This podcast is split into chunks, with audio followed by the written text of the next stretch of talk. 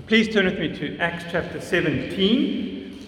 Paul's in Athens. I won't put a map up. We all know and we've seen where Paul is in Athens.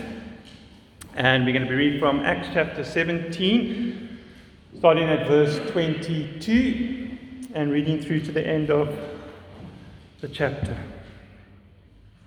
Verse 22 of Acts chapter 17. So Paul, standing in the midst of the Areopagus, said, Men of Athens, I perceive that in every way you are very religious.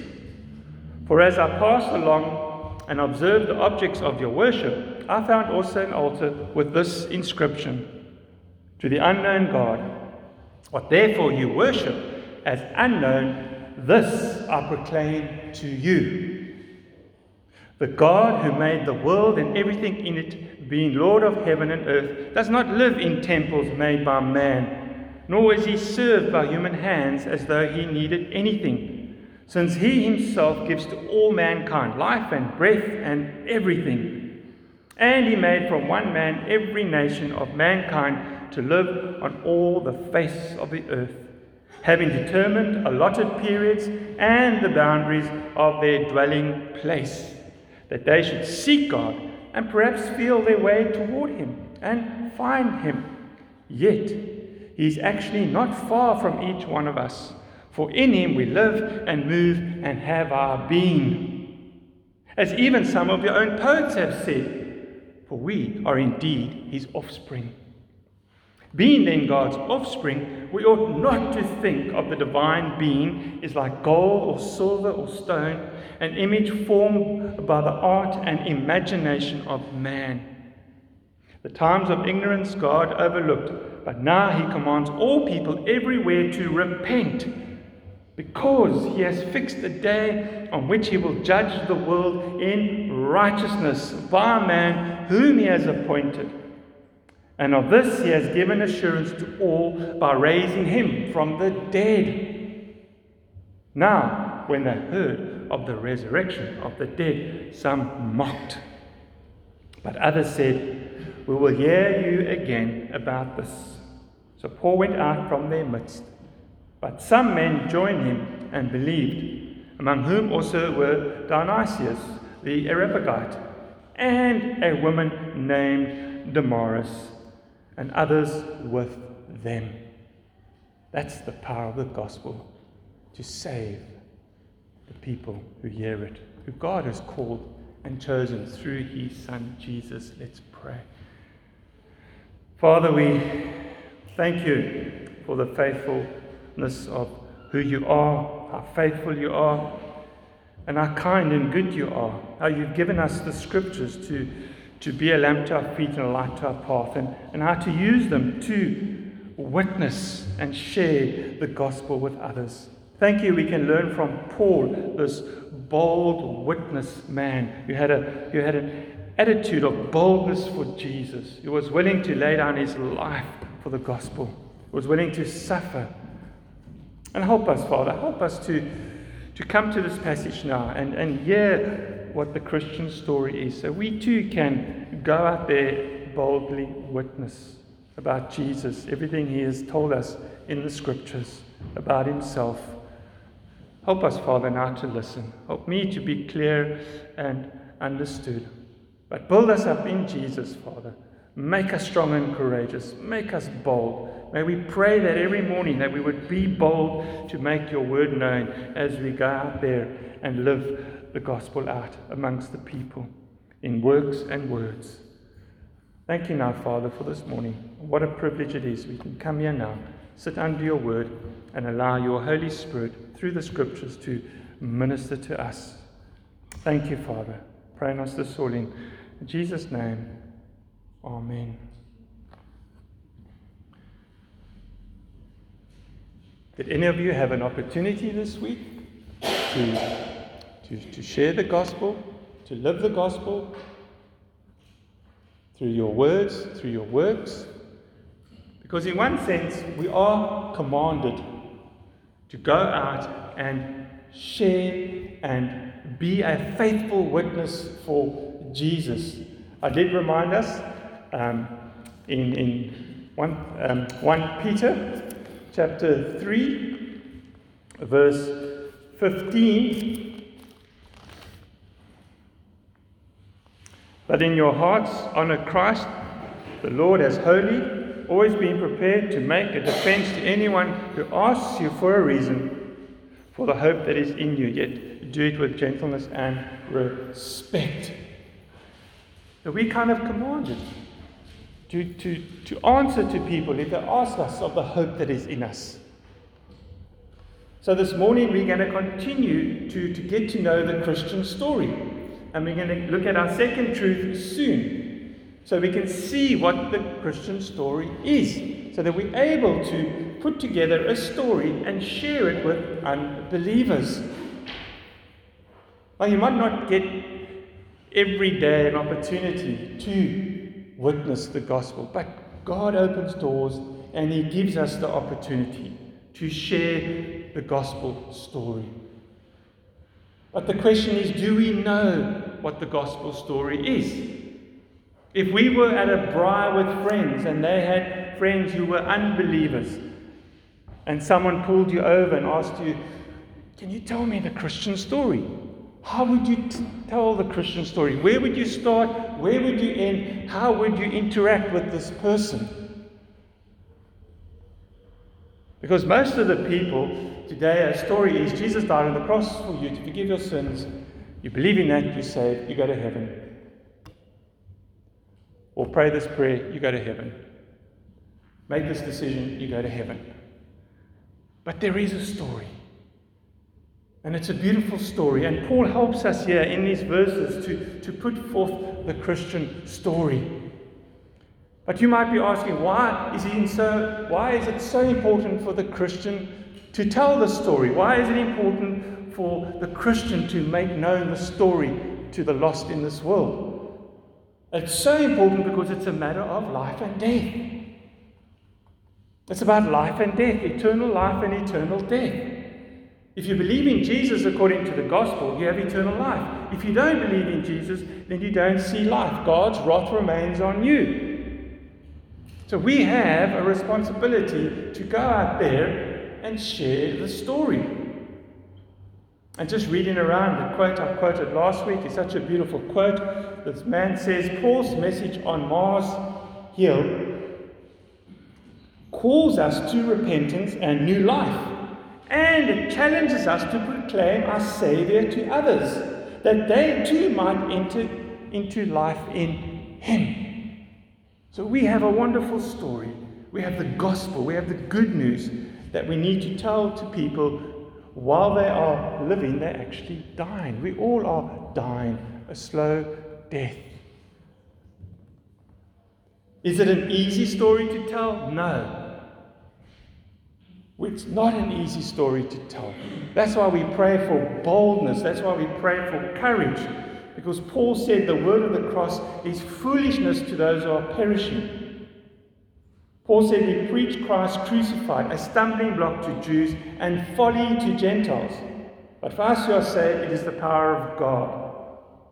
And it's the power of God to save. Because, because Paul tells us in Romans, For I'm not ashamed of the gospel, for it is the power of God for salvation to everyone who believes, to the Jew first and also to the Greek. And we have a Christian story made up of words which allows God's powerful act of salvation to take place in the hearts of people.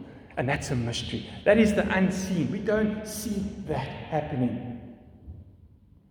But we can trust God and by faith, we believe that there's power in our words from the gospel. And God works in his mysterious way in the hearts of the people. The Christian story is a story from the Bible about God and his son Jesus. It's about life and death.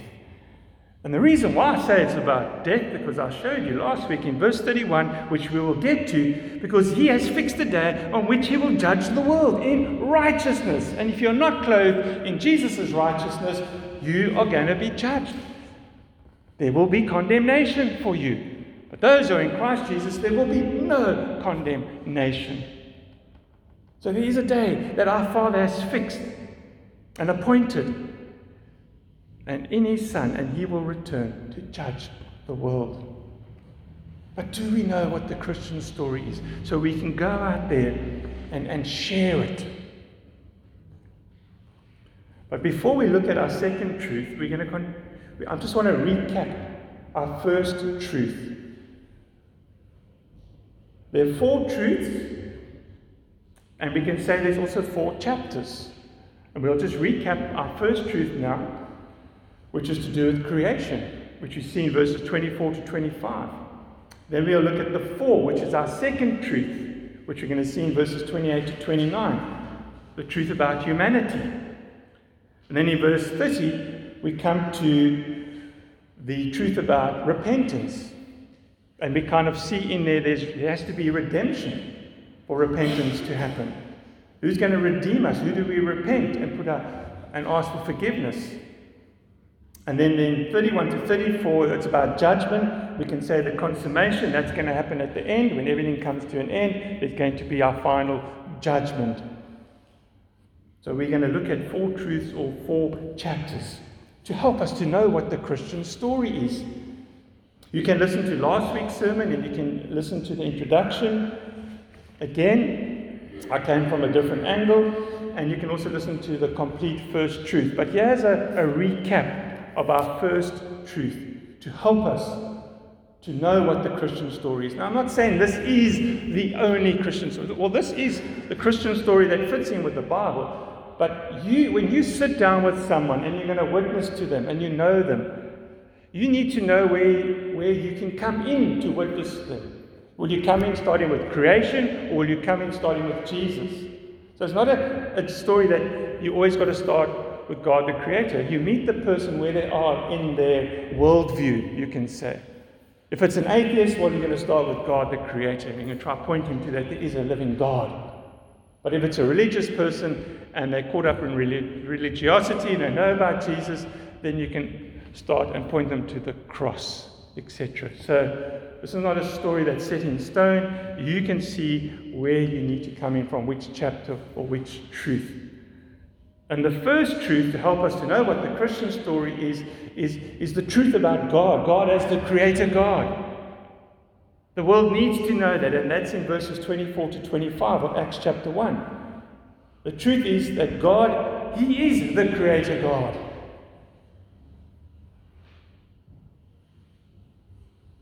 And Paul wants to tell them about this unknown God. He walked around and he found an altar with an inscription to the unknown God. And he says in verse 23 What therefore you worship as unknown, this I proclaim to you. What a wise man. And he's going to start with God as the creator God. Because their idols are who they say has made this world. And it's the idols that they worship, and it's the idols that they serve.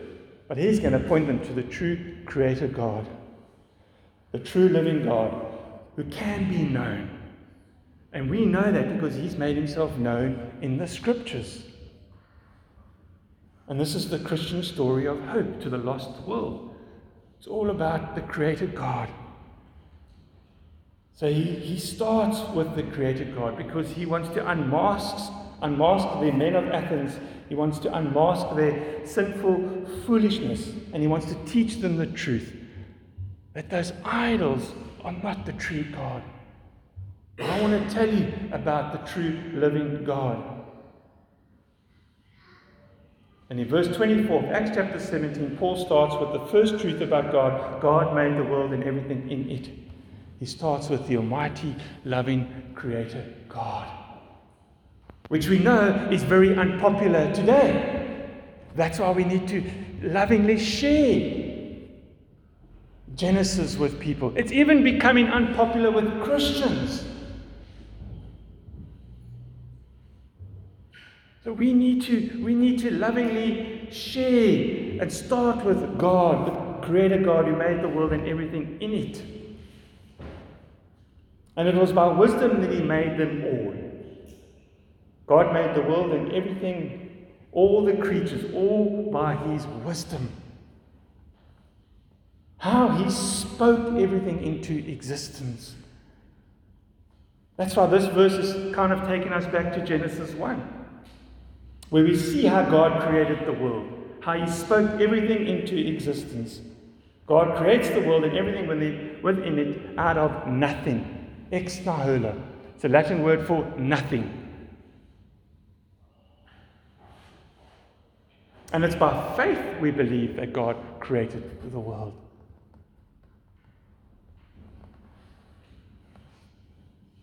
And it's by faith that we can please this God. Because without faith, it is impossible to please God. You have to believe in order to please Him. And it's a believing faith. But God spoke everything into existence. Some of you might be saying, but how do we explain about God's existence? Well, the Bible does not offer any formal argument for God's existence. His existence is ultimately a matter of revelation and faith. That's why I go back to Hebrews chapter 11. And just read that verse 6. And without faith, it is impossible to please Him. For whoever would draw near to God must believe that He exists and that He rewards those who seek Him. It's all by faith. It's all by faith. I believe God created the heavens and the earth. Unseen. I never saw how He did it. All I know from the words He spoke it. But I see the result, the beautiful result. The heavens declare His glory. So he's, he's trying to talk to these men of Athens and tell them that your idols did not create anything. And your idols do not give us breath and life. And your, and, and your idols are, are puny compared to our God, who you cannot contain in a temple, not even in the heavens. You can read that in Solomon in 1 Kings chapter 8. The heavens can't contain God. You can't put him in a, in a temple. And you can't serve him. They're so caught up in doing things for their idols to win points so they can get to paradise wherever they're going. But you can't. He's not served by human hands, or, although he needed anything since He Himself gives to all mankind life and breath and everything. And to know more about our first truth, you can go and listen to last week's sermon.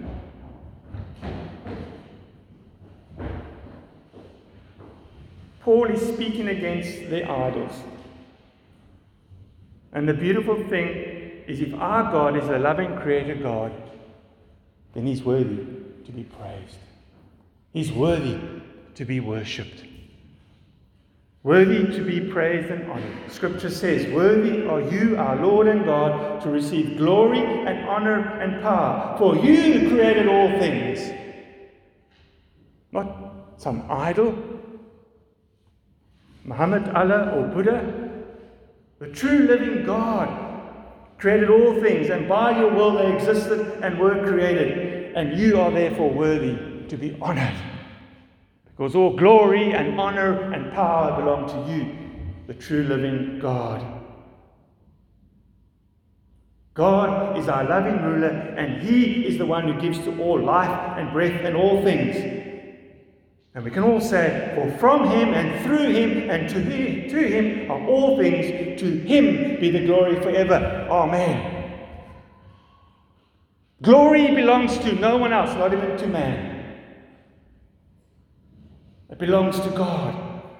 So we need to take people back to God as the creator God and tell Him He is the one that made everything. He is sovereignly and providentially watching over His universe. He's the one that gives life and breath and everything. Your food is from God. The cattle on the hill is owned by God. Your house is God's. Your car is God's. The chair you're sitting on this morning belongs to God. And it's only by God's grace the leg hasn't broken yet. We need to know that God is in control of everything, not some idol. And Paul makes this known. This wonderful truth.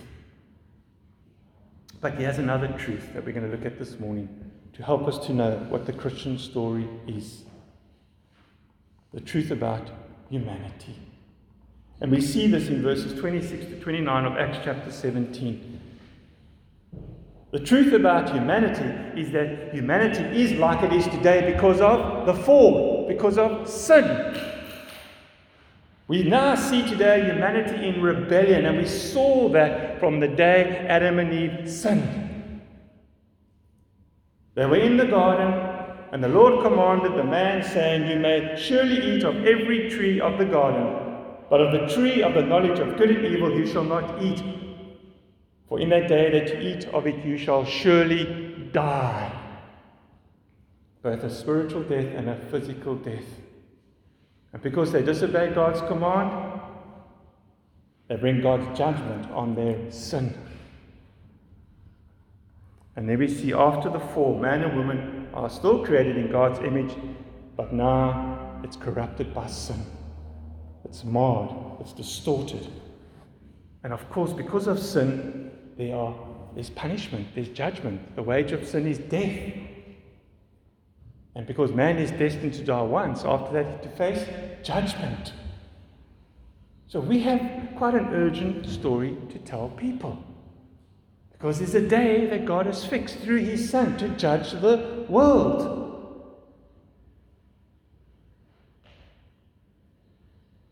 And with Adam and Eve sinning, there came death, pain, and suffering.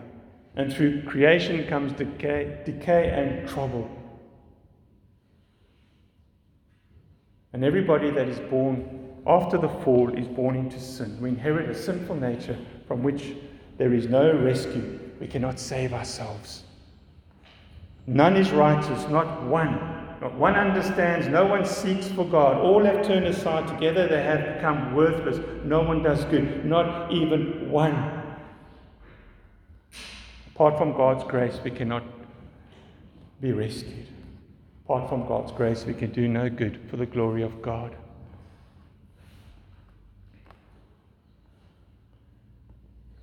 And Paul is he's such a wise man.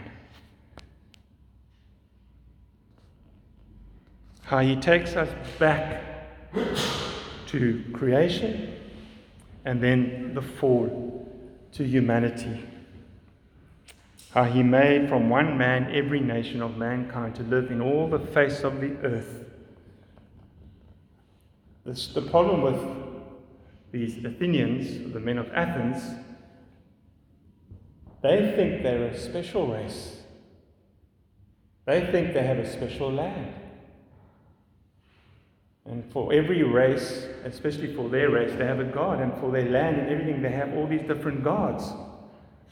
But in verse 26 of Acts chapter 17, Paul is, is again going back to God is not only the sovereign ruler of the world, but he also controls the world sovereignly. He's the one that puts the boundaries up. He's the one that puts people in place and has boundaries and determines the allotted times where they may dwell.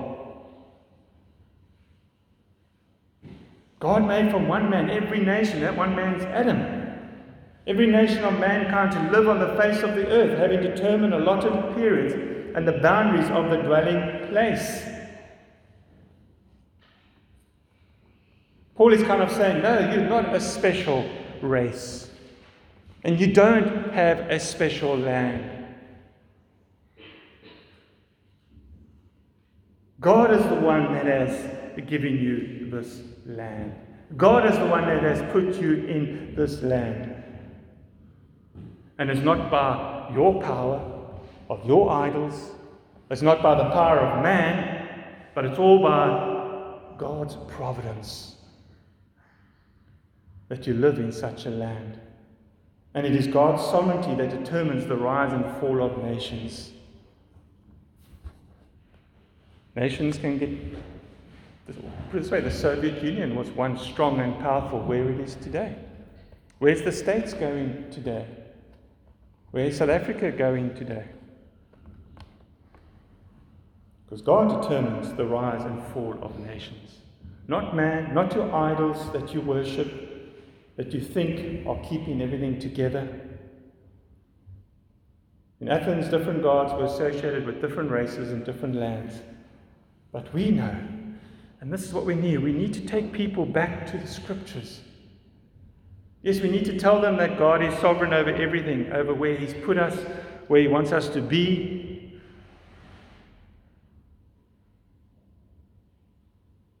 But we need to tell them in Ephesians 2, chapter, chapter 2, verses 14 to 16, for himself is our peace, who has made us both one and has broken down in his flesh the dividing wall of hostility, by abolishing the law of commandments expressed in ordinances, that he might create in himself one new man in place of the two, so making peace, and might reconcile us both to God in one body through the cross, therefore killing the hostility.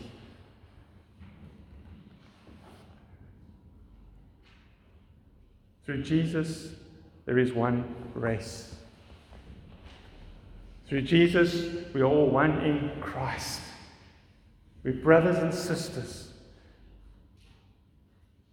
God breaks down all racial superiority, all racism, and also the worship of many gods. Man thinks he's building great empires, the next minute he's flat on his face because of God has determined the rise and fall of nations. We need to point people to the true living God. We need to show people that because of the fall, this world is in a mess. But we can point them to the cross, which we're going to look at, Lord willing, next week at redemption and the consummation. But in the meantime, they need to know that humanity is in rebellion because they've rejected God. They've chosen to go their own way, run their life on their own, instead of with God, trusting God in His wisdom. And then Paul goes on to say that, that they should seek God and perhaps feel their way towards Him and find Him.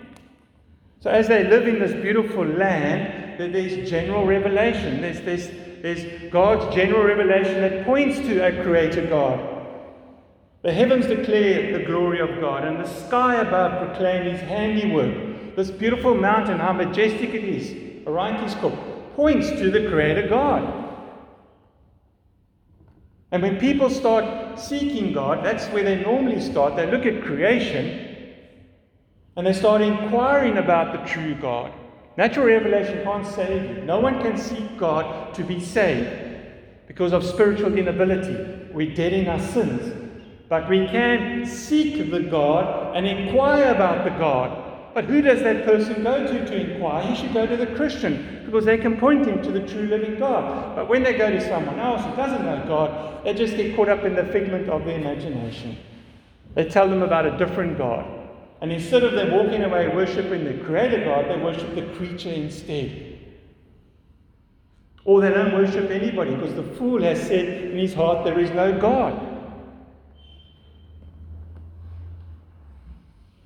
God created the universe for people to seek Him. The evidence of God's existence is so overwhelming. The stars, nature, the animals, the sea creatures,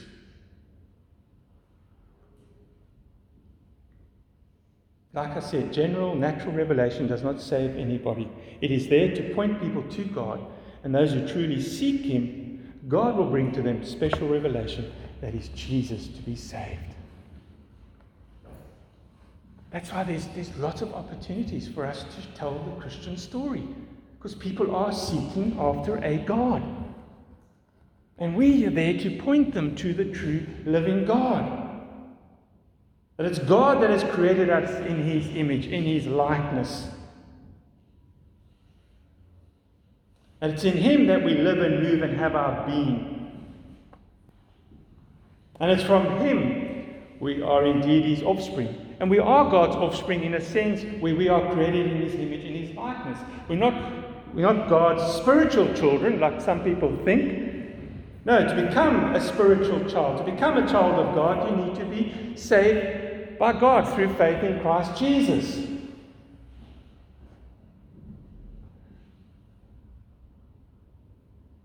And he's saying that if we are God's offspring,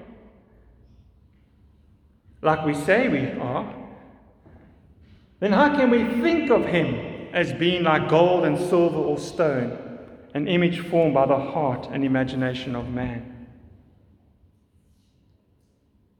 See, sin has distorted everything. Instead of worshipping the true creator God as he is, as he's disclosed himself in God's word, in his word, we end up worshipping the creature.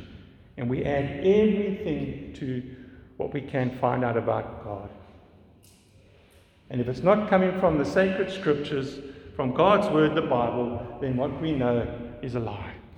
It's a myth. The fact that our God is near us and that, and that and he's actually not far from each one of us, that he is near us, is so true. Our God is present with us. Our God has not removed himself from this world. He's not, not, we're not into deism where people say God wound up the world and now he's out there looking in on us and does nothing, has nothing to do with us. It's a clockwork. Our God is involved. And there's two beautiful words we should try and get back into our Christian talk. Our God is transcendent. This means God is beyond us and our world. He's utterly. You look at a tree, God is not the tree, God is beyond the tree. So you don't end up hugging the tree thinking it's God. That is not God. He's beyond that tree. He's transcendent. He's, he's otherly. He's beyond. Can't put him in a temple. You can't put him in a box. You can't put him into a, a, a, a creature like idol and say, That is our God, this little statue. It's an abomination. And another beautiful word is immanent. Means that God is with us. You look at a tree, and again you see God is present. He created that tree. He's not that tree. We're not into pantheism. We think everything is God the sun, the stars, the tree, the water, the whatever. and we live and move and have our being. Our God is the one that, in His common grace and saving grace, is sustaining this world. And we need to turn back to the Bible to be introduced to this God. That is not an impersonal God, He's not a piece of wood or some statue. He's a personal God, and we are personal beings and we re- relate to one another in love and trust. Therefore, our God, our created God, can be nothing less. Someone said, How can the impersonal give birth to the personal? Because that's what those statues are. They're impersonal. And then people say we come from them, but how can the impersonal give birth to the personal? Our God is a personal God. He has a personhood, He has a personality, He has character, attributes. So it's absurd and folly and dishonoring to God to think that He's like gold or silver or stone, an image formed by the art and imagination of man. That He can be constructed by man. And just, just reading around, and it's so true. And, I, and, yes, I'm sensitive to what I say, but it's true. Other religions are false. And the problem with other religions, when a man writes up something like Muhammad talks about Allah and the Muslim faith, who had a dream and everything. The problem is when these men seek out a God and then pull you into their religion, their God always suits the needs of the worshippers. It kind of fits in with their whole lifestyle and their whole thing. There's no sacrificing, there's nothing. Their God just fits in with you and your lifestyle. But if you look at our, our God, there's so much we have to sacrifice, there's so much we have to give up. There's a change of heart. There's now submitting to the true living God and living His standard, which is holiness. Their gods don't teach about holiness. They talk, their God just teach about what's good and right and wrong.